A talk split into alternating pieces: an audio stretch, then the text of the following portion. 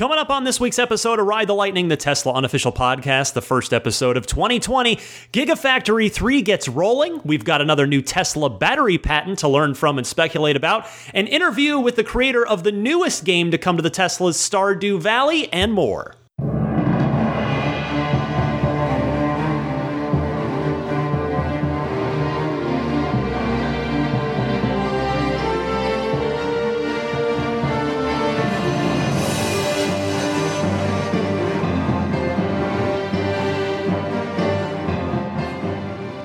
New Year, friends. Welcome to episode 231 of Ride the Lightning, the weekly Tesla unofficial podcast. This one's for January 5th, 2020. We are into a brand new year. I am alongside Daisy the Boxer Puppy, and this is going to be uh, a little bit busier of a week than I thought. I'd be I thought it would be really dead as far as Tesla news goes, but there was still a few things to talk about. I hope everybody had a safe, happy, and healthy new year. Uh, I did have those things, although getting to this point was a little harrowing. I'll tell you real quick, since there are only a few Tesla stories to talk about this week, I want to tell you about my drive from San Francisco to Phoenix first. So, first and foremost, thankfully, I did get here unharmed, and so did my occupants, and so did the car itself. But my goodness, the day was awful. So, the first leg went tremendously. Did a 100% charge on the car, set out from my home at about 8:30 or so a.m. and then made for Kettleman City as the first stop. Which Kettleman City, if you've never been there, I've talked about it on the podcast before. It is just an absolutely wonderful charging location. That's the big one with 40 stalls, V2s, and a mix of now V3s in there. And then there's the private lounge. You need the key code to get in, which the car pr- displays for you as you're getting close. And yeah, there's a barista in there. There's some workspace. There are nice, uh, clean restrooms. There's some just quiet space, and it's uh, it's just a really, really nice supercharger. So, got there no problem. However, on the way to Kettleman City, there were LED billboards along Interstate 5 that can be updated by Caltrans, presumably the CHP, Caltrans, the government, to let you know what's going on with the roads. And so there was a sign that popped up there on the LED billboard, billboard that said, Snow on I 5 at the Grapevine, CHP escorting traffic. So the Grapevine, if you're not familiar, is a mountain range with uh, some you know pretty good elevation. I think it gets up to maybe 4,500 something feet, maybe 5,000 feet. I'm not entirely sure. Uh, near just north of LA. So the direct it's the direct route between San Francisco and Los Angeles and of course I was looking to go right over the grapevine and then cut over and head east towards Phoenix. Well, as soon as I saw that snow, I uh, I started to panic a little bit because you know, as you guys know, I have a performance Model 3 and I live in San Francisco year round, so it's a very moderate climate and I typically have oh well to date I have left the summer tires on year round because the temperatures never get super cold and we don't get snow. Well, but I do know for a fact that the summer performance tires are really really truly not meant for snow. They're at let alone or just cold conditions period. So that made me pretty worried right there. I, I so I got into Kettleman, plugged in, and I was able to get a V3 spot and I didn't get the full 250 kilowatts of you know max possible charge rate. I got up to I think I got up to about 220 or 225. I have a screenshot of or a picture of it on my phone. So I was getting a pretty good charge rate. Went inside, you know, let relieve the dog, uh, let my daughter kind of run around.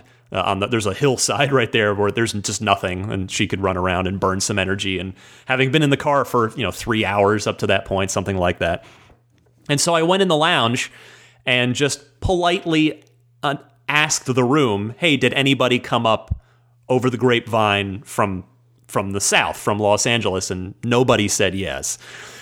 So it was sort of a an interesting predicament. Uh, you know, what do I do? There's if there's snow up there, and it's in to a degree that the California Highway Patrol is escorting traffic. That sounds like it's you know, not the safest of conditions, and CHP wants to control people's speed.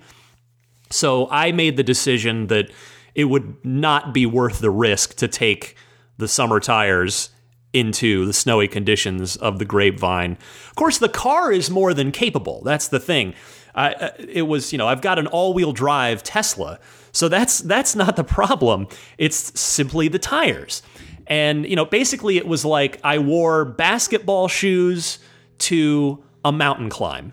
And which is like, you know, maybe you could make that mountain climb in those basketball shoes, but it's probably not a good idea and it's just not the right footwear. It's not the safest decision to be made. So I went ahead and I knew then, okay, I'm going to go around.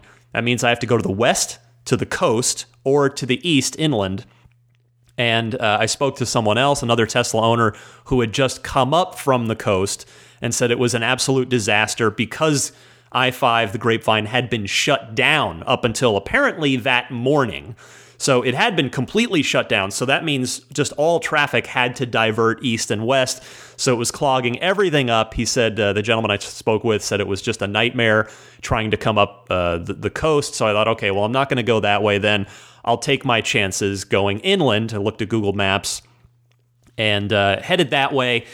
And well, as I did, certainly there was an elevation climb, and uh, boy, it suddenly I was driving through a winter wonderland. Thankfully, it wasn't snowing, and the temperature was in the low 40s, but it sure had snowed. It was wow, it was completely just white blanketed. These these folks had had uh, probably a white Christmas, so uh, yeah, that was so that was okay. So um, the problem though was there was a lot of traffic that way too. So it was a lot of stop and go traffic. It was Highway 58, if you're curious to kind of follow along with this on a map, or if you're familiar with the area. And uh, yeah, so I just got into traffic and started started doing the traffic thing.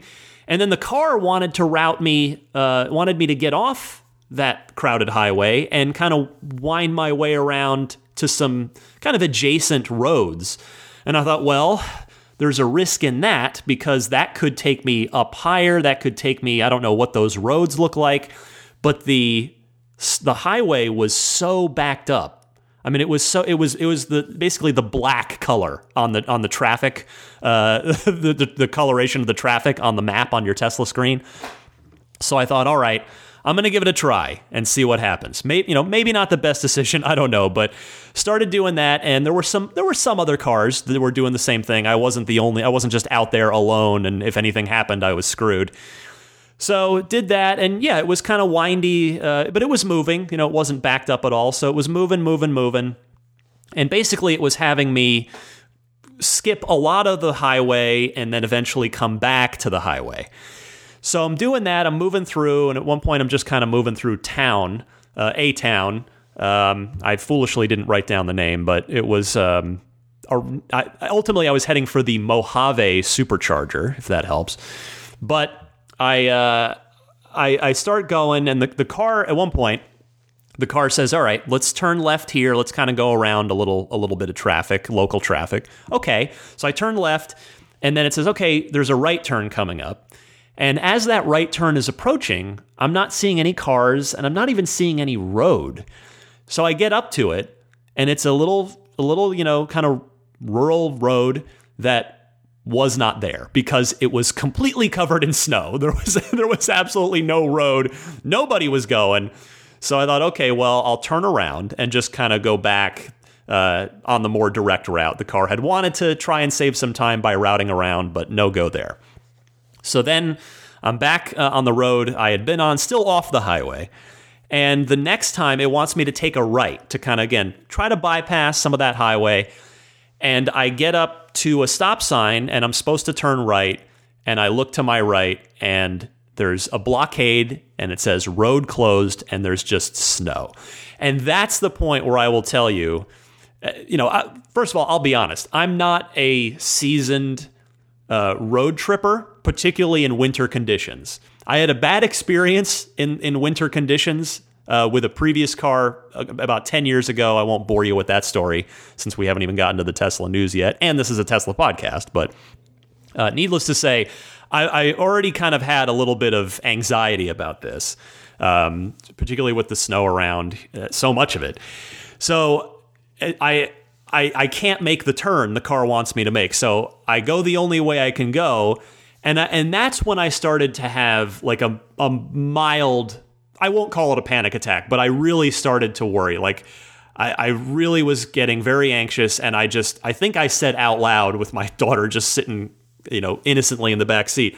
I think I said, I don't know what to do because at that point I wasn't sure if I had enough charge to make it to backtrack to Kettleman. Actually, although actually I had stopped, I had gone through Bakersfield and, and topped off a little bit at Buttonwillow first. So I didn't know if I had enough to make it back to you know kind of the the um, I five type of area, and and I just didn't know if I was going to be able to get to the supercharger I was trying to get to, which was the Mojave charger. So thankfully that that panic was short lived because as I drove forward in the only direction I could go, uh, the Highway 58 was quickly in sight, both visually and then on the map. So all I had to do was was just get back on the highway and just get back in that thick and heavy traffic. So and even that took a while. Just getting back on, it was so backed up because it was really the only major artery for anyone. So that was unfortunate. And then, uh, unfortunately, that wasn't even the worst of it. So we're back on Highway 58, and eventually we do get to the Mojave Supercharger, which is you know Mojave, California. It was in a little kind of strip mall. I pull up, and I had you know I'd been looking at the map, and for each time I had checked, it was it had shown zero of six superchargers available.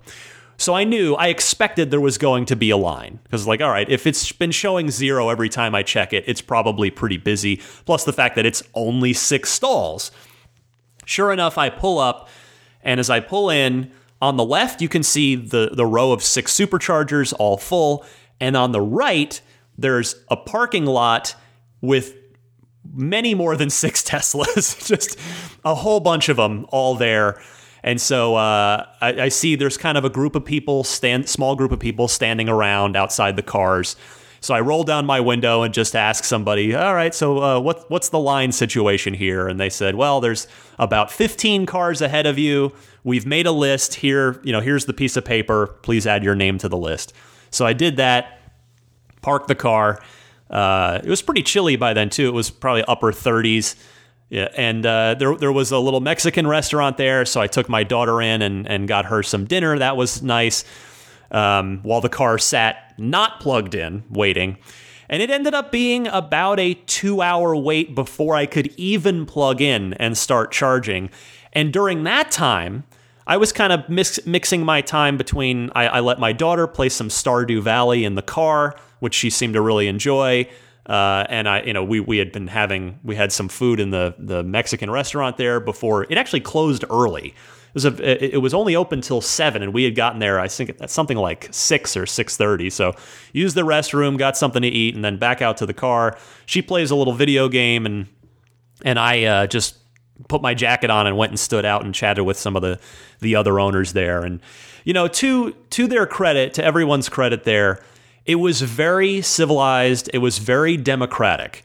Um, everybody that pulled up, you know, there was one guy in particular who pulled up while I was standing there talking to others who, you know, the the somebody goes and breaks the news to him that there's a huge huge line because by that time it was probably 20 cars long the line.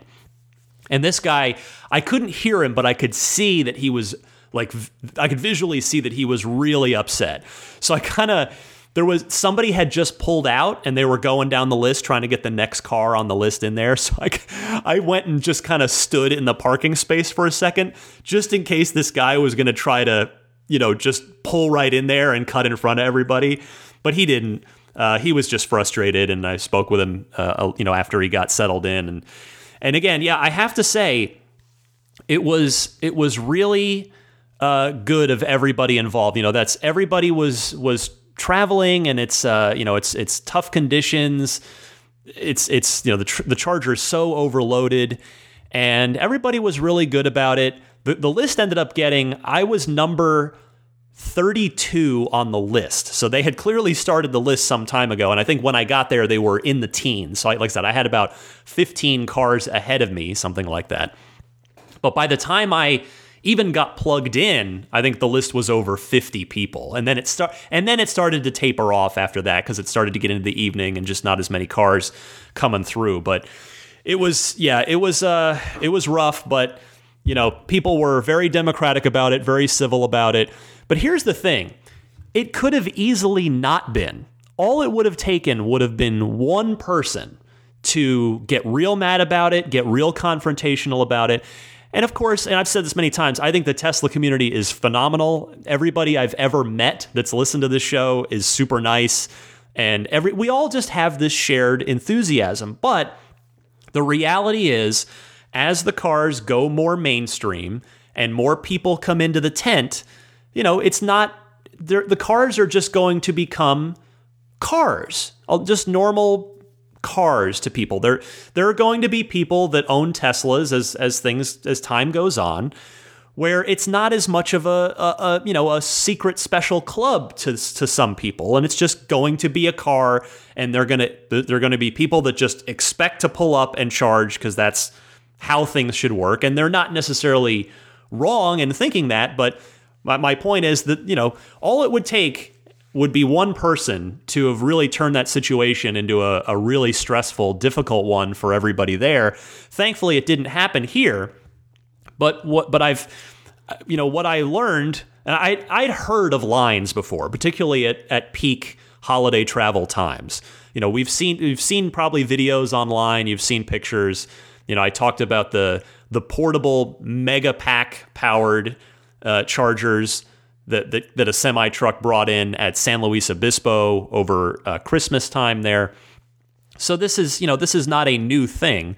Now we were here kind of in the middle of the mountains effectively in Mojave and you know, so there was no there was no portable supercharger coming to ride to our rescue in this case. And there was a sign there that said Tesla supercharger coming soon in Palmdale, which is not too far I mean, it's not super close, but it's not super far away. If if the Palmdale supercharger had been open, which it's not open yet, I had enough range when I got to Mojave. I could have seen that huge line and just turned and gone to the Palmdale supercharger had it been open. But uh, what I'm driving at here is that uh, I'm hard, and let me say this: I'm hardly the first person to suggest this, but having experienced it now and talked to a lot of people, I mean, I I hope that Tesla is considering at least or hopefully working on a sort of virtual queuing process for the cars that that would not only help prevent any sort of aggression scenarios uh, again you hope that doesn't happen and it didn't here but you know that, that could prevent those kind of things and just give travelers more information. So you know something like as, if you've put in the Mojave supercharger as your destination, and it, it'll tell you right away. Well, because the car knows about how long it's it's going to take for you to get there, so it knows. All right, well, I'm Ryan's not going to be there for another hour and a half, and there's a long line of cars that that's in the queue already. So the car could tell you, well, do you want to reroute to another supercharger if you have, and it would know if you had the range to go, for instance, to Palmdale had that been open. And you could have said, yes, take me there instead, or no, I'll just get in line at Mojave. And then, you know, maybe as you enter within a, a fixed radius distance of that supercharger, it would assign you a spot in line and tell you, you are number 17 in line for this supercharger and then, you know, and if you venture outside of that radius, you lose your place in line. But if you, you know, you pull into the supercharger and then it just, you know, it wouldn't let you charge until your number comes up in line. So that's, uh, I'm sure there are flaws in that, and I'm sure there are people much smarter than me that probably have better ideas or have thought this through better than I have. But it seems like you know the cars are all connected to the mothership. Tesla has all of this information. They know where the cars are going. They know how many. Uh, they know where they where they're going, where they are, what each car's state of charge is. So they have all that information in real time at all times. So I, I hope that Tesla is working on something like that because you know the, the obvious answer is more chargers. Well, yes That is the obvious answer, and Tesla is certainly doing that. Again, in this particular example, there'll be the Palmdale supercharger by the time if this if I were to come through again this time next year, Palmdale should hopefully be open by then and it would have alleviated this situation. Of course, the other thing that could have alleviated it for me specifically, and this is something that I'll take into account for the future, are snow tires. So I have I have resolved that I am never doing this trip again without snow tires. Um, even if I don't end up needing them. Like for instance, I'm gonna knock on knock on some wood right over here. Uh, I'm due to go back. I'm I'm going back tomorrow. I'm going home tomorrow. I'm recording this from Arizona from my parents' house on a new microphone, by the way, because like a like an idiot, I managed to pack everything up, but I forgot my microphone, so I had to just go to Best Buy and buy a new microphone just now so that I could get the podcast done. And I think I'll just leave this microphone here at my parents' house so that this doesn't happen again next year. So if the show sounds a little different, uh, it's because mostly because I'm on a different microphone. Of course, I'm also in a different space as well, different size room. But anyway, um, yeah, snow tires, winter tires, I think would be the solution because uh, for me, th- then because uh, mo- this isn't an issue. If if most of you out there probably have all season tires on either your your 18 inch, uh, 19 inch Model Threes, or uh, if you have an S or an X, you you might be you know you might be rocking the the 19s in the S's case or the 20 in the X's case, and the all seasons could have handled that. It's only the performance cars that have the summer tires that that this is an issue for. So um, yeah, moving forward, I think just doing winter tire, tires would would um, would have solved it. Now, if the grapevine had been straight up closed, like evidently it had been up to right up until I was heading that way, I still would have had to go around. This this all still would have happened. All these charging issues, but in the, in this case, since it they did say there was snow, but CHP was escorting traffic.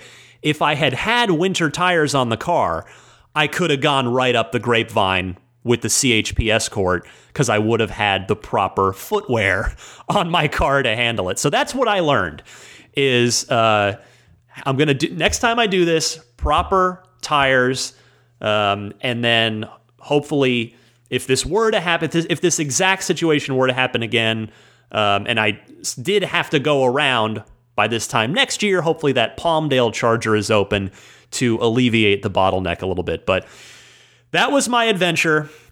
The good news is the rest of the trip went phenomenally. Once I got through there, my only concern once I left Mojave was sub freezing temperatures because, again, summer tires. I was just worried about the safety of the tires in sub freezing conditions. And so I was obsessively, I kept checking the, the couple of towns that I needed to pass through heading south to get into the, the greater Los Angeles area where I knew it would be warmer. Palmdale was one of those towns. I drove right through Palmdale after leaving Mojave, and the temperature it was 30 degrees. So I was a little worried. I was like, should I do this? Should I just get a hotel for the night and just call it and do this do this tomorrow in the sun? And I thought, no, I'm going to go for it. Uh, and thankfully, it all ended up being fine it did. I was watching my temperature gauge, the external temperature tick down. It was 35 degrees outside, then 34, then 33. Then it did hit 32, it hit 31, and it hit 30. But then it th- that was probably 15 minutes. And, and then I was out to, I, I connected up with the Interstate 15 heading south, which connected me to Interstate 10, and, and the temperature went right back up very quickly. And then it was no problem. I stopped at Cabazon, which seemed to have a bunch of broken chargers. Thankfully, I was virtually the only one there, so I was able to get a, a charge no problem without waiting. But that was concerning, and I'm keeping that in mind for my drive home tomorrow. And then I went to the new Ehrenberg, Arizona supercharger, which is almost literally right across the California Arizona border. That is 11 V3, I think it's 11, but it's a it's a row of brand new V all V3 superchargers and it's in a, a nice, well lit uh, plaza there with a like a I think it's a Best Western hotel and a and a Wendy's that appeared to be a 24 hour, if not open 24 hours. The drive through was open, and then a a conven- a 24 hour convenience store. that's adjacent to the Wendy's as well. So all right there, plus a gas station, which obviously not of use to me, but um, so it was nice, you know, in stark contrast to Quartzsite, Arizona, which is the, the what I had to stop at last year before Ehrenberg opened, and what anybody going between California and Arizona basically had to stop at up until Ehrenberg. Uh, Quartzsite's horrible. I talked about it on my trip last year. It's just a dirt lot. There's nothing there except a Carl's Jr. that's not open 24 hours. So there's there is nowhere to use a restroom if you're there if you're coming through there late at night like I was. So uh, long uh, to to cap the story, I you know I it was it was so late. I got to Ehrenberg. Uh, Arizona's an hour ahead, so the clock ticked over one hour. Uh, Arizona time, I pulled into Ehrenberg at 2:45 a.m. You know, the trip should have been long over with by then if all had gone well. And so I knew that I had to charge a good bit to to make it uh, in to straight shot to Phoenix, and that you know that it was just so late. So I knew I wasn't going to get in till 5:30, 6 in the morning. And I just decided I was I was just I just wanted it to be over. So I was feeling okay. You know, thanks to autopilot and the smooth ride of the electric car, I was not exhausted. Uh, by the time I got there, I was pretty exhausted. Thankfully, not like the eyelids are closing, this is dangerous kind of thing. It wasn't that kind of tired. I wasn't falling asleep at the wheel at all, but I was pretty tired when we got in, but I made it door to door 20 hours, almost to the dot because I arrived at like 5:30 something a.m. So you know, four, it's 4:30 California time. So 20 hours to get from San Francisco to Phoenix, thanks to weather rerouting and a, a heck of a supercharger queue in Mojave. So quite an adventure, not quite what I had envisioned. Uh, fingers crossed for better luck on my return trip tomorrow. All right, well, I have talked more than enough about that. If you are looking for some Tesla news, you're probably pretty annoyed right now. I apologize, but it is a, slow news week. There's not a ton to talk about. But this is interesting. These are always fun. We have another new Tesla battery patent to learn from and speculate about. This comes via Teslarati reporting Tesla submitted the patent for uh, dioxazolinous and nit pardon me if I slaughtered that, you scientists out there, and nitrile sulfites as electrolyte additives for lithium ion batteries. The patent is focused on improving the company's rechargeable battery systems by adjusting the cell's chemistry. The patent claims that the addition of electrolyte additives such as lithium salts can drastically improve the longevity and performance of battery systems when combined with a non aqueous solution. A non aqueous solution does not include water as the solvent, but rather another liquid. Here's an excerpt from the patent quote, Electrolyte additives have been shown to be operative and increase the lifetime and performance of lithium ion based batteries. To further progress the adoption of electric vehicles and grid energy storage applications, it is desirable to develop lithium ion cell chemistries that offer longer lifetimes at higher at high temperatures and high cell voltages without significantly increasing cost. The introduction of sacrificial electrolyte additives on the order of a few weight percent is a practical method to form protective solid electrolyte interphase layers that limit electrolyte decomposition during cell storage and operation. End quote. So Teslarati speculates that this patent is part of Tesla's overarching plan to produce batteries that are good for a million miles. And I mention that, and I say I presume that they are correct in that hypothesis because Elon Musk liked their tweet when Teslarati posted a link to it. So using that as a jumping off point for what the future might looks uh, might look like, pardon me, it looks pretty darn good. You know, we know that Tesla has Jeff Dahn, the battery expert, doing research work for them. He is absolutely a secret weapon. Plus, you have an incredibly smart team of people at Tesla working on this full time. It is not something that other companies are dedicating full-time employees to, you know, all day every day. I mean, what I'm basically what I'm trying to say is twofold here. First, Tesla is continuing to lap the competition.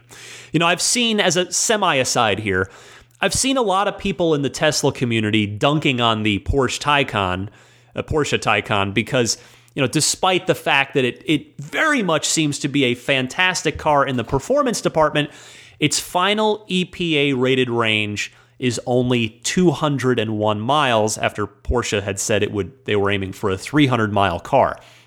Now, I personally don't think it's productive to point and laugh at Porsche, but instead, I just lament that that kind of range, 201 miles, will probably deter a number of potential buyers from choosing that car as their first electric vehicle.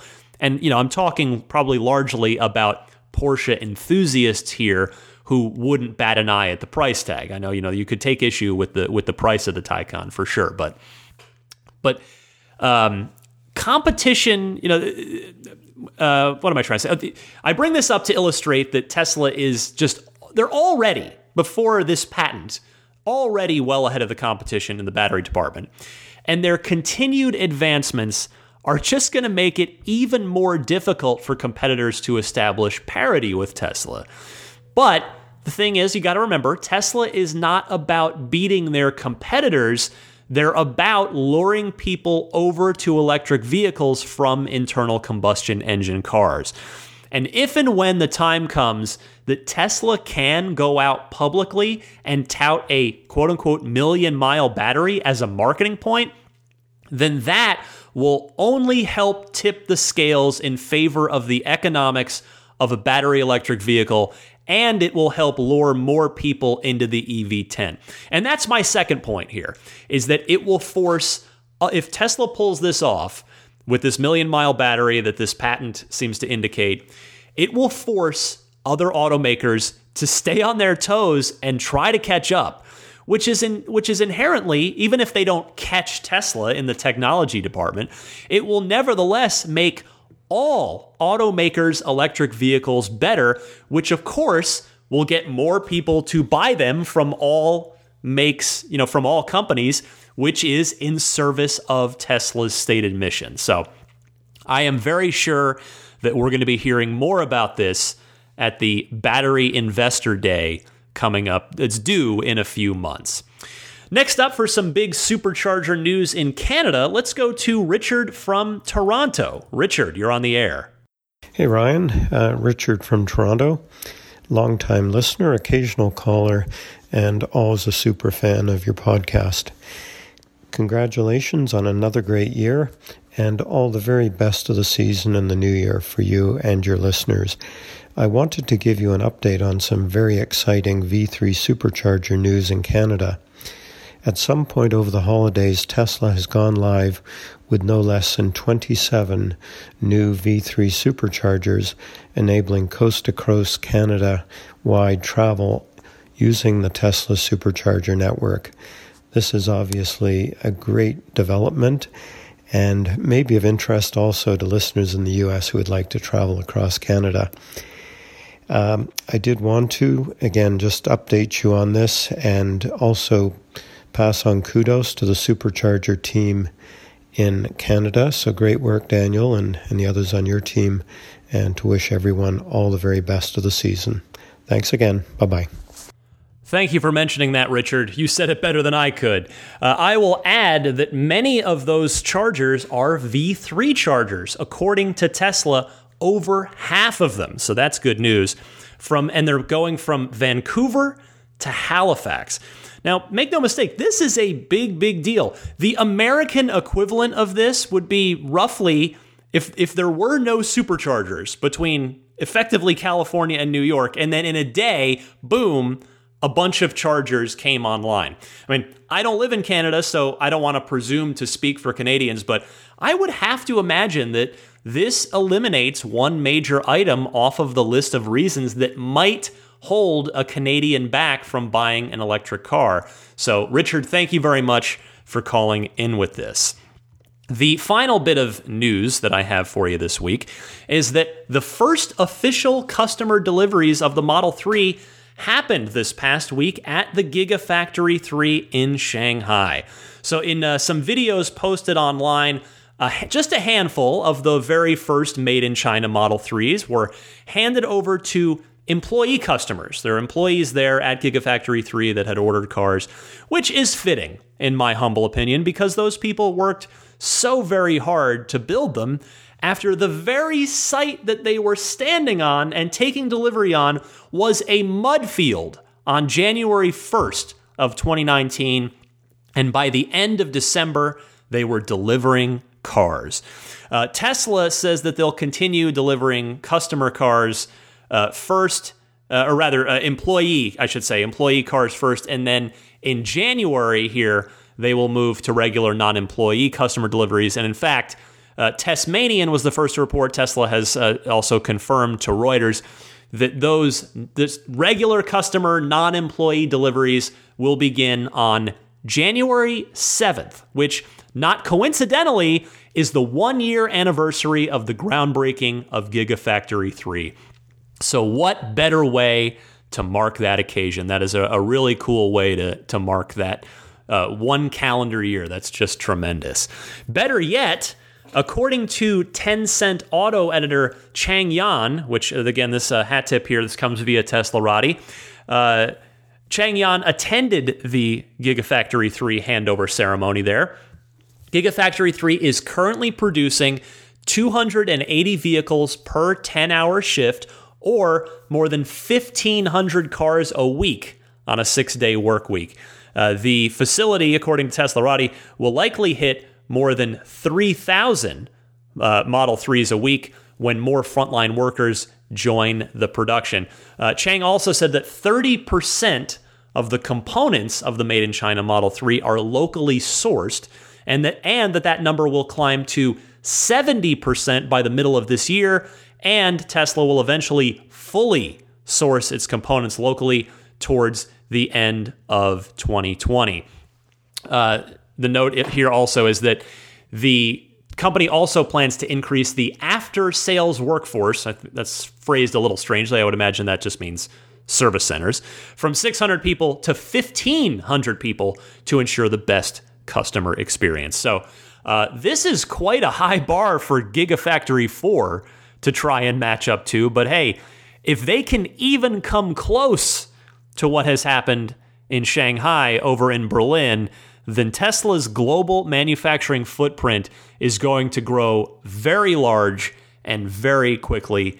Nevertheless, just bright times ahead. This is all excellent news. As uh, you probably saw, the Tesla stock price ended the year in a really good place, just under 420. That that uh, fun number to, to end the year. But it at least as I record here, I'm recording early. I'm recording on uh, Thursday afternoon, January 2nd, and sadly, I did not receive. Tesla has not published their uh, Q4 production and delivery numbers by the time I recorded, so I expect to be talking about that with you on next week's show.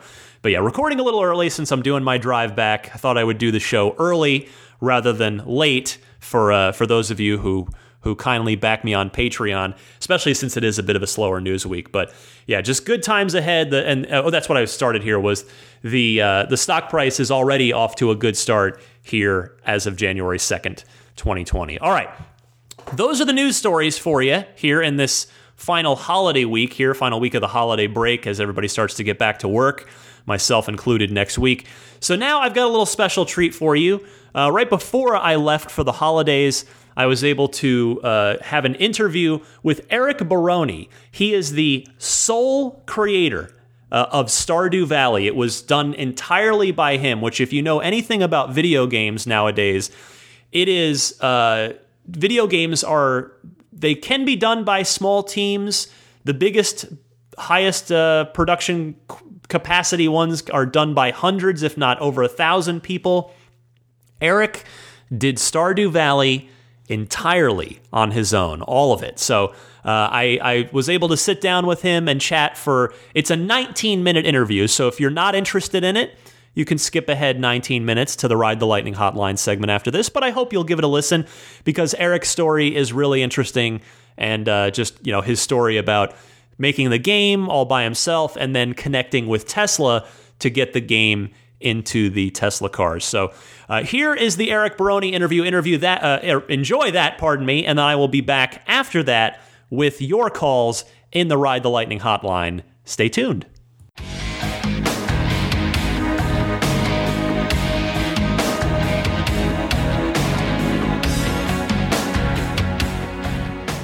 I am very pleased to be joined this week by Eric Barone. He is the lead developer at Concerned Ape on the latest video game to hit the Tesla fleet, Stardew Valley. Eric, welcome. Thanks, Ryan. Nice to be on. So, uh, for for those of us who aren't familiar with Stardew Valley, it's been around for a little while here, but it's it's new to probably most people that are going to play it in a Tesla. Can you kind of give the the Cliff's Notes version on on the background of sort of what the game is and and where the idea came from? Sure. Uh, so when I graduated from college, I was trying to get a job. I didn't have any success, so I I decided I would start working on um like just a little game to try to get better at programming. And there was this uh farming RPG series that I grew up with called Harvest Moon that I was a big fan of. Yes. Um yeah, so I I, I felt like that game like over the years the games like had kind of gotten worse, and uh, I thought it would be really cool to play like a, a new version of that on PC. So I was like, okay, I'm going to make a really quick game that kind of is in that style. Maybe it would take six months, and I would get better at programming, and then maybe I could get a job as a programmer somewhere. Right. So I started working on that, and what I thought would take six months ended up taking four and a half years and it wow. it slowly escalated from just this kind of like harvest moon inspired game into the the big game that we now know as stardew valley. Um, during the four and a half years i was the sole developer of the game the only person to work on it. All the music art coding everything. Um, and then it came now, out- is that does that make you does that sort of become overwhelming at any point or is it is it invigorating that that you know whatever this thing is going to be it's going to be entirely yours? For me it's invigorating. Uh i i like having that complete control over everything every aspect and it's also just fun because i think i would get bored just programming or yeah. just making art. So it's fun to be able to like work on art for a while and then switch over to music for a while and then you know keep doing that. What um, uh how how did the kind of the scope of it change and evolve from from what your from your original vision of it to what ultimately came out in 2016 it was all uh, kind of a slow organic process. Um you know originally my scope was very small you know and i foolishly thought it would be six months of work. Then as I as like I kind of got that up and going, I was like, well, you know, this would actually be more fun if I added this. And then by also by that time my skills had improved to the point where I was like, well, all this art I made isn't good anymore. So I want to go back and redo all the art. And then I ended up redoing all the art probably like wow. four or five times. I redid the music one time. I went back and added a bunch of systems, and then kind of over the years, it slowly kind of ballooned into this big project. And uh, it, yeah, I mean, it's like when when I finally released the game, it was I still. Uh, and I think as is evidenced by like the fact that I've released all these content updates after the game, like I didn't feel like it was finished necessarily. I felt like it was a complete game and probably some people would like it, at that point, I thought it would only be, uh, you know, people who were way into Harvest Moon. But like, yeah, I thought, okay, I, I guess this game is like relatively complete. So I just like decided I had to like cut it off at this point and release it, you know. But there, there's always more ideas I have and stuff I want to add to the game. Well, for and for those unfamiliar, uh, Stardew Valley is not just sort of any one man indie project. It, you not only made a game by yourself it it has overwhelmingly it's effectively a 10 out of 10 rated game by users on Steam, which is of course the world's largest uh, PC gaming platform. So you you managed to step up to the plate in your first your your first major league at bat and you you knocked the ball over the fence. I mean, was the the reception to the game surprising to you at all or did you feel like as as things were really coming together you knew you had something? I mean, I I thought that the game would maybe be mildly successful. I I was not prepared for how popular it would end up being. Um, of course, I'm extremely happy about it and think it's great. But no, I, I didn't. You know, the whole time I was making it, I thought this would only be popular with like a niche audience. You know, people who are way into Harvest Moon and were Yeah. kind of nostalgic for that game.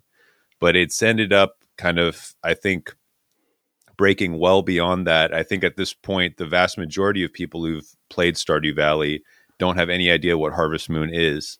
So I I, I got to ask. I hope this isn't too personal a question. How, how did you did you how did you fund yourself? How did you sustain yourself for uh, something that you thought was going to take six months and ended up taking four years?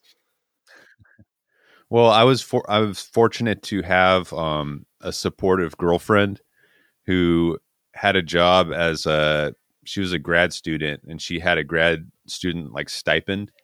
Um, and then simultaneously, I was working part time as like a theater usher. So between both of our incomes, we were kind of able to scrape by during those those years. That is amazing. So at the whole time you're you're you're at your uh, your part time job, are you kind of just thinking about the game the whole time and what you're going to do when you get home? Oh yeah, absolutely. because I know I do Yeah. that with playing. I remember it when I when I uh, I I mean I'm lucky I work at IGN, so I get to think about games and not get in trouble. But I do that all the time, where I think about what games I'm going to play when I get home. So I can imagine if you're on a one man project trying to make one. um, for sure. I was completely obsessed with that. I was like ba- basically all I did was work and sleep. So, uh, having played a, a little bit of the game, I actually brought my eight-year-old daughter down to the car to uh, to check it out, and she's she's already way into it. So she's you know she named the character after herself, and and you know customized her her look and appearance, and we named our farm Maggie's Farm, which is after our our our first dog, uh, family dog that passed away a couple years ago and uh, so she's super into it, and I'm I'm really liking it too. And my my first sense of the game is that it's w- probably one of the most serene video games I've ever played. Is that what you were going for? I think I think to some degree, yes. Uh, I think what to answer that question, I have to kind of think back about why did I like Harvest Moon so much, and I think one of the reasons was that it was kind of, uh, you might say, an alternative approach to making a game. Most games send you on a big adventure. There's a bunch of action. It's like it's intended to get you like kind of amped up and excited, Yeah. right? But Harvest Moon kind of was the opposite. You know, you didn't go on a big adventure. You spent the whole game in one little area, but that area kind of had a lot of depth to it, and you'd kind of, you know, you're you would that like your experience and your standing in the village would kind of grow. So it was like it was like narrow but deep in scope, you might say. Um, and, and yeah, and just the fact that it was like a game about farming and kind of it was it had a very natural feel to it. Um, I think that it, it is something that is appealing to humans in general. And I think it's something that's underutilized in the video game world. But I think we all kind of have this urge in a way to return to nature and to kind of live in nature and experience that. Well, I don't know if uh, if I if I try to play armchair psychologist for a second, is the is the sort of story of the game of leaving behind a monotonous desk job and and returning to nature and, and working a farm is is Stardew Valley the game that and the making of it the farm for you and the the, the you know you is it you trying to leave the regular sort of nine to five life behind uh, and making video games for a living is that is that your stardew valley? Yeah, I think I think that's correct. which is awesome. I love that. And and that's i mean it, you are now i mean are you you've continued to update the game. What is uh i mean how is how is life now? I mean you are, do you have another project going on? Sort of what's uh you know your your studio is concerned. Ape what is what is life now for you? Well, so I've been working on Stardew Valley for it's it came out in 2016. It's been almost four years that it's been out now, and I've continued to work on it the entire time. Um, Concerned Ape is the name of the studio, but it's also technically just my username. Yeah. it's just like my online handle. Yeah. Um, however, uh, starting earlier this year, like in February, I actually hired uh, a, a couple of developers and kind of formed a very small team. Right now, it's actually just me and one other guy, um, Arthur, and we we kind of just worked on the the new update that just came out. So I think the yeah, and it's like okay, so while while all this is happening, I also do work on like new games, you know, kind of at night or on the weekends. So I do have new stuff going on, but my my goal is to kind of simultaneously work on Stardew Valley and also my new games uh, at the same time, and that's that's part of the reason why I formed this small team is to hopefully make that possible. Um, but I'm still personally, you know, working on Stardew Valley as my day job pretty much every single day. That's amazing. So you're coming up on the better part of a decade with this as as being your, you know, you, the, the primary focus of your day to day life. Absolutely. I mean, it it's my life. it's just like Stardew Valley is my life, what I live for. It's my career, um, and I'm very happy about that. I love I love this game, and I love bringing new content to the fans. Like it makes them very happy. The game is obviously extremely successful, and I'm in a very good position where I don't have like I'm I'm independently published now on almost every single platform. There's really no pressure to monetize the game or anything. So at this point, it's really just kind of I'm doing it because it's fun and because I have more ideas for the game and I love making the fans happy. That's pretty much where I'm at, and it's it's great. Well, let's let's now talk about the latest of those platforms, which is the Tesla fleet. So, um, I I'm fascinated by the idea of of video games and cars. I mean, it's it's the ultimate colliding of of my two worlds, from my day job at IGN to this Tesla podcast that I do. So, I, I mean, I've I'm certainly curious who came to who. How did this come about that that the uh, that Stardew Valley is now rolling out and playable inside the Tesla vehicles? Yeah, so uh, Tesla reached out to me and they just asked if I was interested in having Stardew Valley in their vehicles.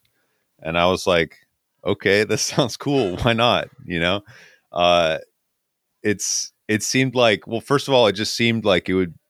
It's something kind of new, you know, to have like a video game in a car. Absolutely. Um, so yeah, it kind of was like a an honor to be, you know, one of the first video games playable in in cars. Like that's just cool. And I'm also always excited to see Stardew Valley coming to new platforms, you know, getting in the hands of more people. Um so I mean, it, yeah, it just seemed like a cool idea. Tesla also, you know, said that they would handle the whole like porting of it, which they they did. They did the vast majority of the work in, you know, getting the game working on the vehicle. So they basically just asked your permission. If like they they they were clearly they clearly loved the game and just wanted to do it, and they just they needed your permission. Yeah, basically. That's so great. I mean, that's that's got that's cool. I mean, um, have you kind of thought more, you know, all the way? Have you kind of got all the way down the rabbit hole on that train of thought as far as you know? The, you know the, the car you do need uh, well actually that that is a good question i don't know if you know the answer to this or if or if i should follow up with tesla is is it playable in all the teslas or because there's there's uh there's an mcu too there's sort of a newer gpu basically in in the newer cars and then an older one i don't know if you need the newer one or not like you do with cuphead No, I think it actually works on all of them. So the oh that's awesome the two are like there's the uh, portrait one and then the landscape one. yes right? exactly Yeah, yeah, it works on both of those. No, oh, that's beautiful. So you've now you've effectively got you've you've just introduced your game, or I mean, as we record this, it's rolling out now uh, to you know hundreds of thousands of potential new players. Does that? I mean, I know you've already sold a lot of copies and, and it's super successful, but um, the it's not even the fact that you've just added to your player base by a, a, a six figure amount, but the game will continue to be available in every single new like every day there's like a thousand or however many there's thousands of new people coming to your game. That's kind of a cool thought. That is cool yeah. I i'm i'm excited about that. I'm excited about the future um and yeah i mean just being on the tesla is a really cool thing to be able to say and uh i i have no idea like where where where it'll go or you know, maybe Stardew Valley will be one of the first games in space or on Mars. You know, that'd that be pretty, pretty, sweet cool. too. And and now you've got the in for that, so it could happen. Um, yeah. So, do you have a Tesla yourself at this point in time? No, I don't. Has has this experience and and the fact that Stardew's now in the cars has that sort of changed your plans at all? Are you are you wanting to do it, or is it something you're think about thinking about? Uh, well, I I wouldn't say like it changed my plans, but yeah, I mean, it does make the idea sound pretty cool. You know, uh, it would be cool. I, I I'm not in the market for a new car right now, but when I am, I know I'm gonna seriously be thinking about it. Yeah, and then you can you can go into you know if you if you end up visiting a showroom, you can just sit down and say, uh, yeah, I'll order you. I'll order a car, but let me show you something cool. I made this. yeah, um, sure. I'd probably wrap up with you by asking about any advice you have to new players. That's probably a good a good uh, place to close the circle on this. For you know, since everybody's probably going to be pretty new to the game that plays it in the car, what what sort of startup tips do you have to get your farm going and and feel like you're you're getting off on the right foot? Well, the main thing I would say is don't stress out about it. The game doesn't really punish you for taking a long time to do things. There's basically unlimited time to complete all the different things in the game. So I think uh, when a lot of people start playing the game for the first time, they kind of get stressed out because there is like a time limit on each day, uh, and you have like a stamina bar and everything. Yeah. But I think if you just keep in mind that, well, I can just go exactly at my own pace, and it ultimately doesn't matter. Um, keep that in mind, and so just take your time to explore, figure things out. Um, I would say on your first few days, you should try to maybe plant some crops, uh, cut the weeds around your farm because you'll they'll sometimes drop drop what's called mixed seeds, which you can then plant, yeah. and that's like free uh, free crops basically. Um, but mostly, yeah, just take it easy, explore, and don't stress out about it. Just relax, have a good time, and uh, get to know this new world. Well, uh, to me, it's you know I mentioned earlier that the game seems very serene, and I think that's that's the perfect kind of game. That's the that's a wonderful match for a game that you can play in your car. Of course, everybody listening to this knows you can only play in park. I get this on Twitter all every time I mention a Tesla game, like, whoa, it's distracted driving. Like, you can only play in park. But um, you know, driving can be stressful, right? So Stardew Valley seems like the perfect game if you're at a supercharger, taking a break. Seems like a, a great, a perfect kind of game to sit down and play for, you know, 20, 30 minutes. Absolutely. Absolutely. I mean, modern life can be kind of stressful and hectic. And I like to think of Stardew Valley as a peaceful escape from that and kind of something that appeals to all of us on a very core, like fundamental human level. That idea of returning to nature, living a simpler life in a small community. Um, I think that just feels good to people, and it it is deeply relaxing. I would say.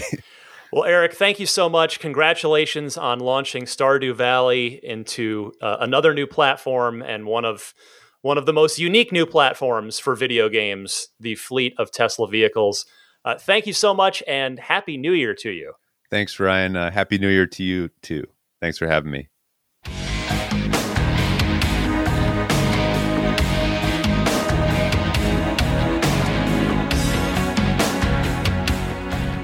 Time now for the Ride the Lightning hotline. It is your time to shine. Your questions, comments, discussion topics as they pertain to the world of Tesla.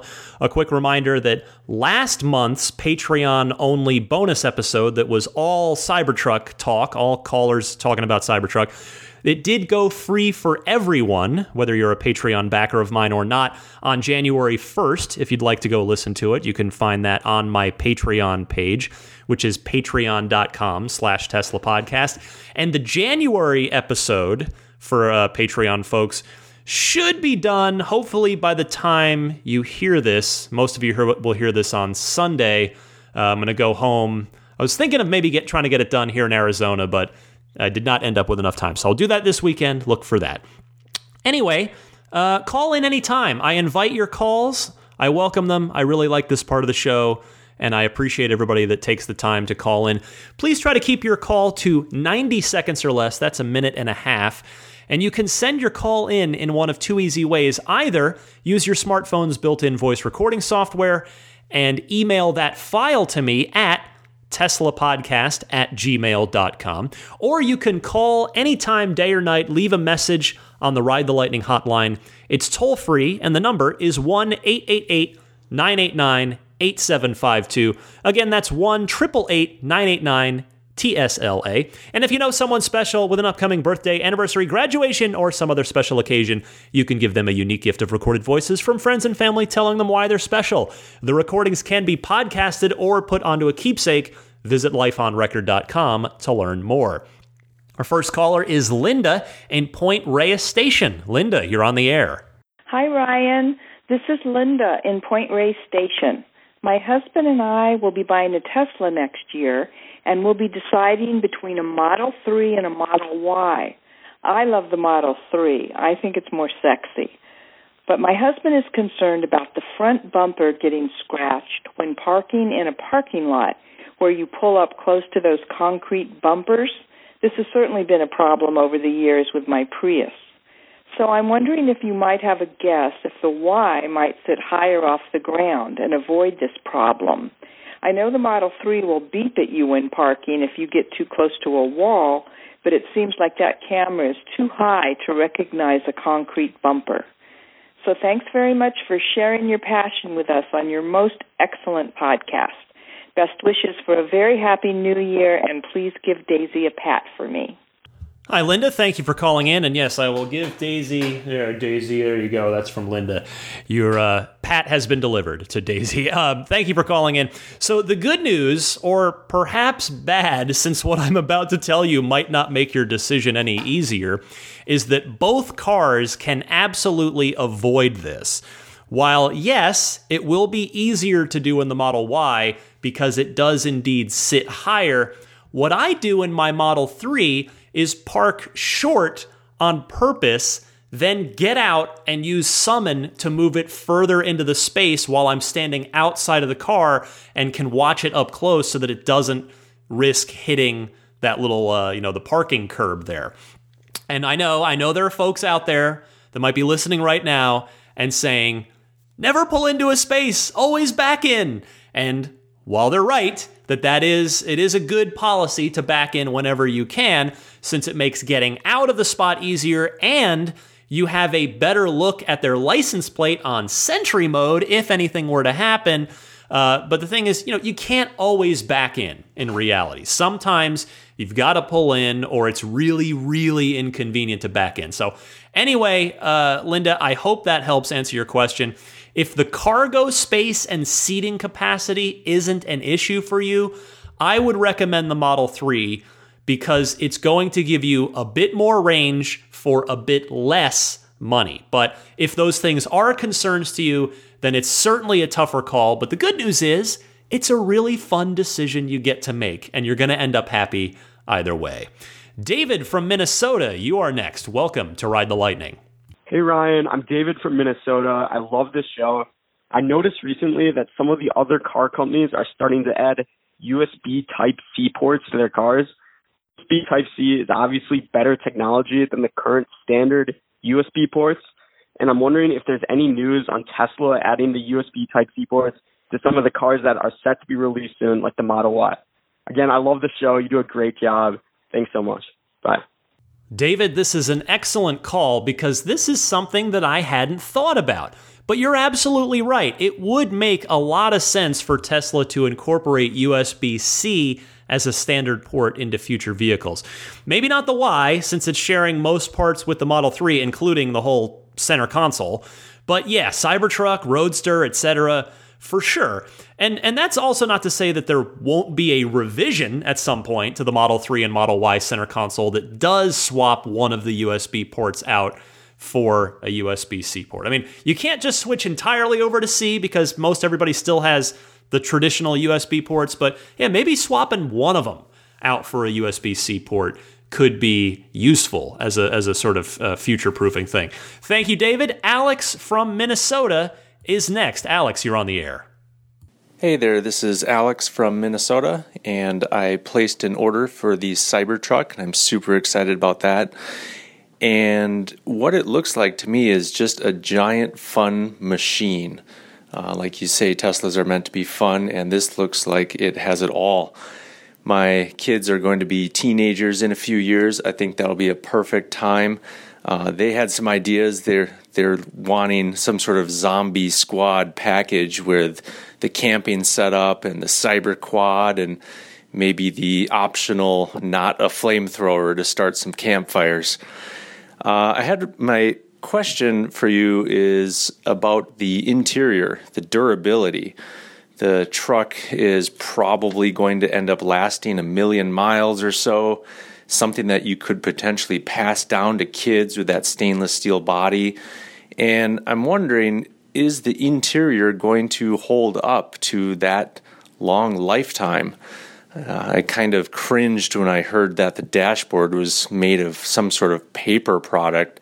I was more hoping for something that you could end up just hosing down the interior if you need to. And uh, since you had uh, first hand experience getting a ride in the Cybertruck, I wanted to see what you thought of the interior durability. Uh, thanks a lot. I love the podcast. Bye. Totally fair question here, Alex. We know Tesla doesn't use leather, so you won't have to worry about wrinkles and cracking like traditional leather. And for all we know, the production Cybertruck may end up using cloth seats as an option or maybe even by default uh, because the intended utility of the Cybertruck, right? And I think it's too quick to judge anything about the dashboard, in my humble opinion. All we have is one offhand comment from a Tesla test ride driver about that dashboard. We don't know what the dashboard material really truly is, nor do we know how well it holds up. I would say, though, that hosing down the interior, I don't know how literal you were intending that to be, but that was always probably going to be a non starter in the Cybertruck because of the very vital piece of electronics in the very center of the dashboard that being the touchscreen. Thanks for your call. Aaron is up next. Aaron, go ahead. Hey, Ryan. Thanks for all the great podcasts this year. I was enjoying the new holiday update and was trying to use some of the new voice commands, which have been amazing. And finally, the speaker started working. Um, I had the same issues you did. The one thing I did wish, and wondering if other people out there are looking for the same thing, I do wish that uh, the voice activation didn't require a button press. So, you know, if you use products like Alexa or Google Home, it would be, you know, uh, hey Alexa, blah, or okay Google, blah. Um, you know, I wish uh, there was some trigger word for Tesla, whether it would be "Hey Elon" or something like that. Uh, that would really make uh, the feature set even more valuable than it is today. Um, and given that they don't have a battery problem, I would hope that. Um, that they could have an always on microphone. I know there's some security concerns around that, but it really would make the convenience of things like turning up the AC or turning on the windshield wipers a lot easier. Would love to know your thoughts. Thanks. I totally agree with you here, Aaron. I would love to have that as a toggleable option.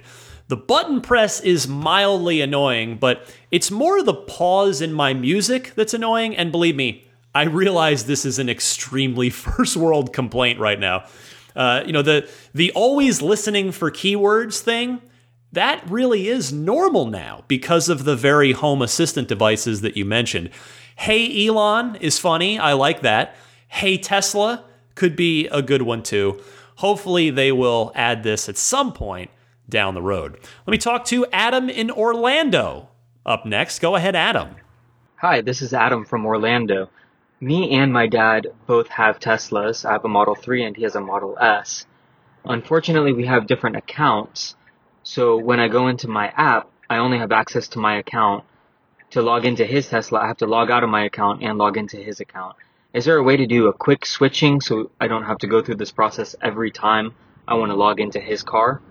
Thanks. Bye. Adam, unfortunately, as far as I know, the only way to do this would be to transfer your car onto his account or vice versa. And I realize that might be a bit farther than you're wanting to go here.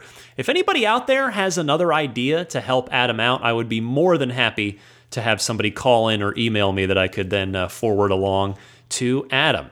Thanks so much for your call. Rob in Bloomington, Illinois is my next caller. Rob, take it away. Hey, Ryan. This is Rob from Bloomington, Illinois. Here's my question. In 2020, I hope to get an electric vehicle. I'm trying to figure out which one will be the best for me to get. So I've done some research. Today, while I was doing some research on the internet, I saw posts about Teslas having sudden acceleration issues. Do you think this is really a problem, or is it what you might call FUD? Thank you very much for an enlightening podcast. I hope Daisy the Boxer Pup is having a nice nap. Rob, she actually is napping right now. Good call. Uh, welcome to the podcast, by the way. Yes, indeed, that information was most certainly fear, uncertainty, and doubt, aka FUD. In each of those cases that you're referring to, Tesla's logs, since the car tracks every input and maneuver, kind of like the black box of an airplane, have shown that the owner did mistakenly press the accelerator. Now, this happens all the time in gas powered cars, too. It happens in all kinds of cars, by the way, for the very same reason. You know, just user error. It happens. So, no need to worry about that being a problem if you're considering a Tesla as one of your options. Good luck and have fun shopping. Jay in Hickory, North Carolina, you, sir, are next. Hey, Ryan. This is Jay calling from Hickory, North Carolina. Uh, first time caller, a new listener to the podcast, but I followed you through your uh, podcast on Lost Days. Um, I've got two things for you guys. Um, one, I while scrolling through Instagram, I kind of noticed something kind of cool. Um, currently, their lineup spells sexy, um, but then if you also look at their other offerings, it's with the Cybertruck, the ATV, the Roadster, and the Semi. It also spells cars. So if you look at it all, it says sexy cars. I thought that was kind of cool. Um, next thing is a an idea, um, kind of to a follow up question you had um, about somebody, you know, with a Cybertruck. I've got a Cybertruck pre-ordered as well, um, but they were considering, you know, when towing and um, trying to go to a charging station, uh, you know, how how the logistics of that, you know, trying to access the the charging port without having to unload um, could there possibly be some kind of like extension cord or long cable that you could kind of plug into the your Cybertruck and then uh, connect that at the charging port? Didn't know if you know if they've looked at something like that before. But anyways, love the podcast um, and can't wait for the next couple years to get that Cybertruck. All right, thank you. Jay, welcome to the podcast and thank you for your call. Uh, that is a really great and typically funny Tesla observation about the new acronym. Using, you know, using the ATV, the Cyberquad, little bit of a cheat, but it's all good. It's all in good fun. Sexy cars. I like it. That sounds good to me. Uh, as for your idea, uh, that's actually an incredibly smart idea. I love it. And we know that those extension cables exist because the Tesla Semi has been photographed at the Kettleman City Supercharger, among other places, plugging into multiple superchargers at once using extension cables. So, you know, perhaps one could be included with the Cybertruck or sold as an optional accessory on the online Tesla store. That could be a great way to at least partially get around the logistics of supercharging while towing. Great call here, Jay. Thank you very much. Jackson from Connecticut is next. Go ahead, Jackson. Hey Ryan, Jackson from Connecticut here, long-time listener. I've got a lot to say and I'll try and keep it brief. So I've been thinking about Tesla and Apple partnering up. No, I'm not saying that Apple should buy Tesla or anything like that. I just think there is an interesting project the two similarly aligned companies could work on together for Tesla cars to become the first cars in the Apple home. It's an interesting partnership between Apple and Tesla that brings value to the customers of both companies. So, Apple Home and HomeKit are platforms for Apple devices to control digital smart home devices. And it's a similar setup to that of Alexa and Google Home and uh, Samsung smart homes. This partnership would be useful because it would offer another way to interact with your Tesla, and it would be possible to use on more devices currently not available with the Tesla app, uh, such as the Apple Watch, TV, iPad, and Mac. Apple Home offers automations and is secure and powerful and can be accessed from anywhere in the world. But what really makes me think that this technology connection will be possible is because HomeKit requires the car to have a strong Bluetooth and Wi Fi connection. And obviously, Teslas have both of those and are known for their software first nature. So I'm wondering what you think about this partnership with Tesla and Apple. Would Tesla do it? Do you see this as a benefit to customers? Maybe you could explain the mock ups that I sent along as well. Since I'm someone that knows a little bit about the smart home setups, as I have one myself it, within the Apple home, I would say it's technically possible, and then it would be a great partnership if Tesla ever gets around to it. If you want to hear more about this, I made a deep dive YouTube video, so go ahead and search Tesla Apple Moonshot, and it'll come up. Anyway, thanks for all you do, Ryan, and Happy New Year. I'd certainly love to see it, Jackson. I think Tesla would do it, but I doubt they would be willing to pay Apple for it. That's my humble opinion. If someday we see Apple CarPlay in our Teslas, then I think the idea of integrating the cars into the Apple Home Kit would be more feasible. But Again, my opinion, and I would be more than happy to be wrong about this, is that we'd have to see them start a little smaller, kind of a learning to crawl before they can walk, so to speak. But it would be great to see for sure. I think the partnership could be mutually beneficial. We've got, let's see here, one, two, two more callers this week, so let's finish strong. We've got Lindy in Eureka up next. You're on the air, Lindy. Hi, Ryan. This is Lindy up in Eureka, California just calling. I just finished listening to your latest podcast and uh, heard the information about the latest update, which I received, and all the new voice commands. But what I didn't hear, and I think is the best thing in the whole release, is that the voice commands now let you control the windshield wipers.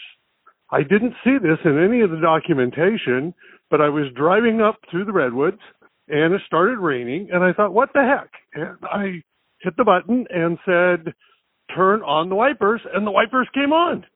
This is the best thing ever. This is wonderful. I don't know why they didn't include this because this is what we've all been asking for. So I'm sure a lot of other people have called in with this too, but I hadn't heard, so I thought I'd call and let you know. Love the podcast, been listening to it forever. Keep up the great work and look forward to hearing you even more in the future. Oh, by the way, I also had my order in for the Cybertruck about 10 minutes after it rolled onto the stage, getting the dual motor, and looking forward to that too. So keep up the great work. Lindy, thank you so much for the call and for the kind words. I will be honest with you, I hadn't thought to try the wipers with voice. I'm so glad you did, and how cool is it that works? I'll give it a try the next chance I get, and if the uh, weather gods are listening, no, I am not wanting rain or worse on my drive home tomorrow from Arizona. Uh, Happy New Year to you, Lindy. Last and certainly not least is Cameron from Waco, Texas. Cameron, take us home. Hey, Ryan, this is Cameron from Waco, Texas. Uh, we just made the long drive, my wife and I, from Kansas City to Waco this past weekend after the holidays. And for the first time ever, I could not make it to the next supercharger. We actually had to stop at a charge point charger because of some super heavy wind. And it brought to mind a potential feature request would be weather data for Tesla to pull weather data from you know the weather service and factor that into your potential range. They kind of already do that with you know the way your your your past 30 past 50 miles have been driving, but I think it'd be a really cool feature to add. And it also got me to thinking uh, I had a couple questions for you. Does autopilot take more energy than just me driving. Uh, in other words, if I'm if I'm if it's questionable whether I'll make it to the destination, should I drive or is it okay to keep autopilot on? I was also uh, wondering if anyone had any experience drafting behind semis. I barely made it to the supercharger uh, after the charge. I had three miles to spare, and the whole way I I drove right behind this semi. I was wondering if that's just stupid or if that works. Uh, let me know your thoughts. Thanks for the podcast. You're awesome. Hey, Cameron, I am very sorry to hear that your trip didn't go as planned. As you heard earlier in this podcast, I can relate to that. So, first, uh, no, drafting behind semi trucks is not dumb. It does indeed work, but you've got to be reasonably close. I mean, I'm sure that your mind was pretty occupied with your dwindling state of charge during your drive, but if you had had your efficiency screen open or your energy screen, you would have seen your watt hour per mile number go down while drafting the semi. As to your idea, I'm with you. I would love to see the weather of your destination and even of your journey along the way shown on the screen. And as you suggested, it would be great to have it factored in more tightly into the navigation's predictive information as well. I mean, as another example, from Ehrenberg or Quartzsite from so from those uh, first superchargers on the you know the west edge of Arizona near the California border as you're heading east into the Phoenix area my watt hour per mile was a good bit higher for that final stretch presumably because there is a not insignificant but slow and subtle elevation climb from the California border heading on up into Phoenix i mean that's predictable at least. But in your case, the wind there wasn't as predictable. So, yeah, I would love to see more weather data both on the screen and more deeply integrated into the nav. But I'm glad you made it okay. That's that's the most important thing. Uh, before I end this segment, just want to say a quick word to Mike from Massachusetts. I hope you can get your acceleration boost situation squared away with Tesla. Good luck to you. Also, I want to thank everybody who called in or emailed offering to help out Michael from Australia with a factory tour while he's visiting the Bay Area. I think we've got him squared away. So, real big shout out to the entire Ride the Lightning audience for being willing to, to take care of a fellow listener and fellow uh, Tesla soon to be owner.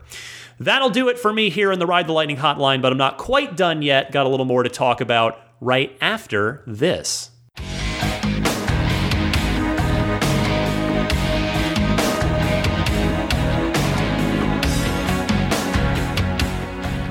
Before I go, I wanted to give a quick shout out and a thank you to the six kind gentlemen who took me up on my offer to have a, a, little Arizona Ride the Lightning meetup while I was in town.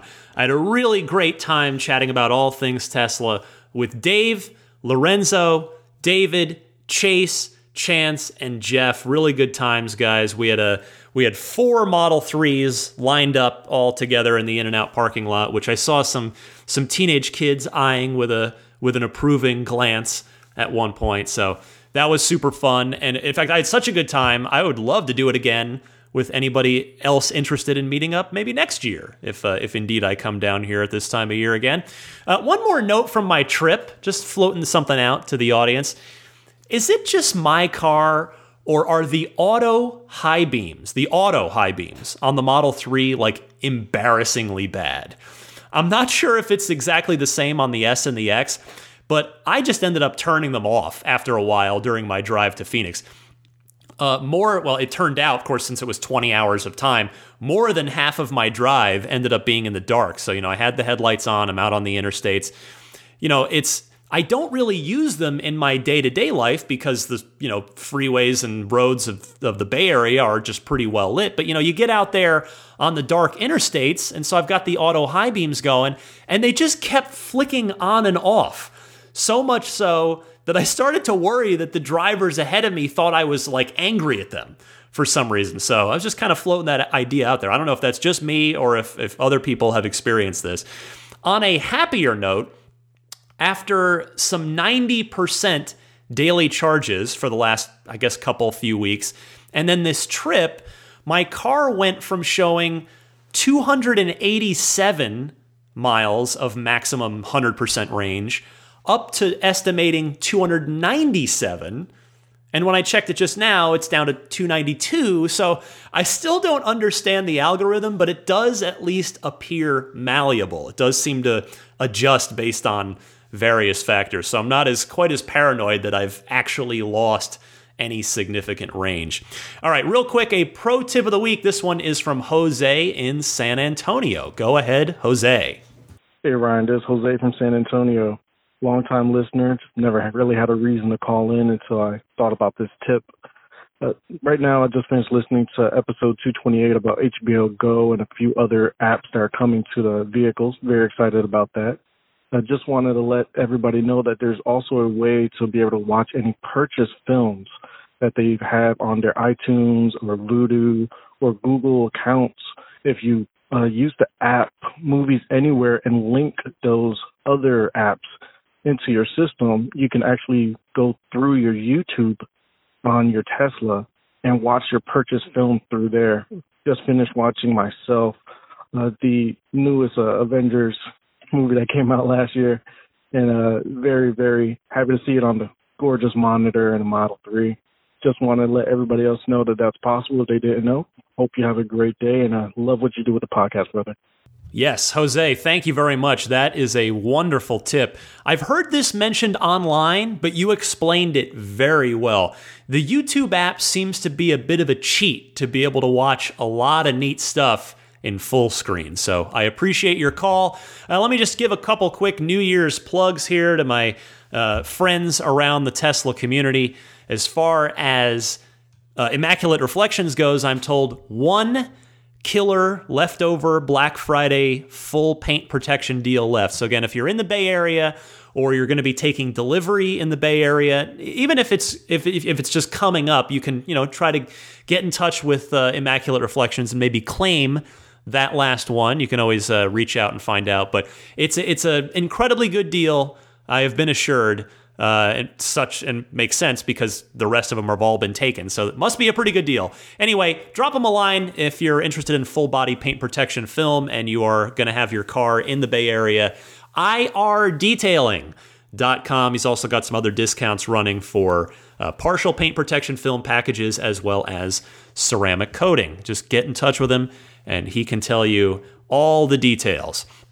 Uh, meanwhile, abstractocean.com continuing one of uh, my longest running promotional friends here on Ride the Lightning. They've got had that uh, that 15% off discount running for gosh, it's got to be a year and a half, maybe even a couple of years now. So, if you're a new listener to the podcast, check out abstractocean.com.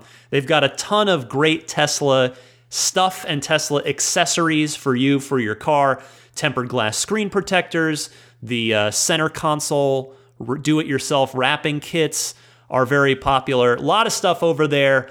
Uh, abstractocean.com, coupon code RTL podcast at checkout for that 15% discount off of your very first order, and RTL podcast being all one word there. Meanwhile, if you want that stop uh, one stop shop Sentry mode slash dash cam setup, you know, with something that is designed for frequent and constant reading and writing that's not gonna not gonna crap out like just a regular USB stick. PureTesla.com slash RTL is the URL to go to. $49 will get you the 128 gigabyte kit, or if you want to step up to the 256 gig, it's $69. It comes fully formatted for Tesla Cam, dash cam usage and it is plug and play right out of the package and into your car. Works with Mac and PC. They'll ship anywhere in the world. Uh, worldwide is uh, you know you'll have a, a modest shipping fee, but free shipping anywhere in the U.S. So again, that's puretesla.com slash RTL. And uh, then there's of course my friends at Jeda, the wireless charging pad for Model 3 if you've got a Qi wireless uh, compatible wireless charging compatible smartphone, the Model 3 uh, Jeda dash uh, dash cam no the jeda wireless charging pad is an excellent solution i've uh, i've used mine in my car for a while super love it so the referral url there if you wouldn't mind using this because full transparency they throw me a couple bucks if you buy it through my link It's getjeda.com. That's G E T J E D A. Getjeda.com slash R E F slash eight. They've also got that uh, USB hub as well to add a few, uh, like it's like, I think it's two extra USB ports, and then there's a USB C port, and then the hidden uh, spot behind the little fake wall for your for your uh, dash cam kit, which is super nice too. So it fits nice and flush right in the, the Model 3 center console. Well, that'll do it for me. I want to say thank you and Happy New Year to all of you. Here's to a wonderful, wonderful year of Tesla news and information. I'll be here with you all year. That is certainly the plan, as always. If you enjoy this podcast and you feel like, hey, you know what? Ryan's been been there for me. I'd like to go ahead and take the extra step in supporting him. You can support me on Patreon. My Patreon page is found at patreon.com slash Tesla podcast. That's P-A-T-R-E-O-N. There you'll see all the different sort of su- the levels that you can support at and the little extra goodies that supporting at each level gets you. So if you see fit to that, I would sincerely appreciate you taking a look at the Patreon page. But I will be here for you regardless, each and every Sunday, 9 a.m. Eastern, 6 a.m. Pacific. You can follow me on Twitter or Instagram at DMC underscore Ryan. As I've mentioned earlier in the show, my email address here is teslapodcast at gmail.com. And before I go, I want to give a huge thank you and shout out, of course, to the Patreon producers, including the newest ones, the Lydia family and Michael Regal. Thank you all very, very much for your newfound support. In addition to the existing Patreon producers, Pete White, Wolfgang Obergen, George Cassiopo, David Brander, Jonathan Wales, Alexi Heft, Logan Willis, Michael Lester, Robert Miracle, Jason Chalukas, Joe Edgel, Tim Hyde, Lars Hoffman, Lawton from Chicago, Peter Chalet, Rome Strack, David Vakil, Ulrich Lassa, Luke A., Eric Randolph, David Nondahl, Jerry and Mary Smith, Brian Hope, Bill Royko, Lyle Austin, Joel Sapp, Dory and Steve Guberman, Michael Waddle, Daniel Grummer, Jeremy, Tesla Owners Taiwan, Jeremy Harris, Rob Brewer, Ron Lee, Chris Konesnik, John Cody, Matthew Wright, Aaron Appleby, Charlie Gillespie, Kaz Barnes, Neil Weaver, David Perella, Sunil Joseph, Dennis Peak, Scott Gillis, Will Stedman, Evie Tricity UK, Stig Mickey Jensen, Jeff Angwin, Chase Cabanillas, Richard Folkers, Matt Kalin, and uh, Trenton from Myrtle Beach. Thank you all very much for your support. If you're not already subscribing to the podcast, you can do so. That's a non monetary transaction. It's simply a convenience for you. Subscribe to the podcast on Apple Podcasts, Google Podcasts, Stitcher, TuneIn, which, yes, is inside your Tesla. Uh, Spotify, or you can find me on YouTube too. Again, there's no video there, but if you do prefer to listen to your podcasts or listen to this podcast via YouTube, you can do that. Just search, it's probably easiest to just search Ride the Lightning Tesla podcast, and my channel there will pop right up. Well, again, Happy New Year to all of you. Uh, it's going to be a fun one. Super looking forward to it. Lots of great stuff on tap. The launch of the Model Y, hopefully, the launch of the Tesla Semi, and then uh, hopefully, we'll learn more about Roadster, maybe, maybe learn a bit more about Cybertruck. It's going to be a good one. Stick with me. I'll be here with you each and every Sunday. Happy electric motoring, my friends, and I will see you next week.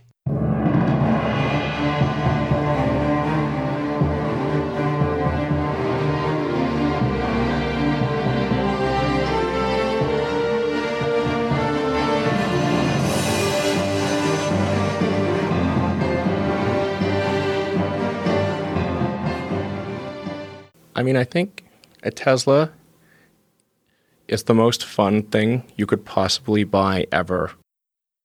That's what it's meant to be. Our goal is to make it's it's not exactly a car. It's actually a thing to maximize enjoyment. It's maximum fun.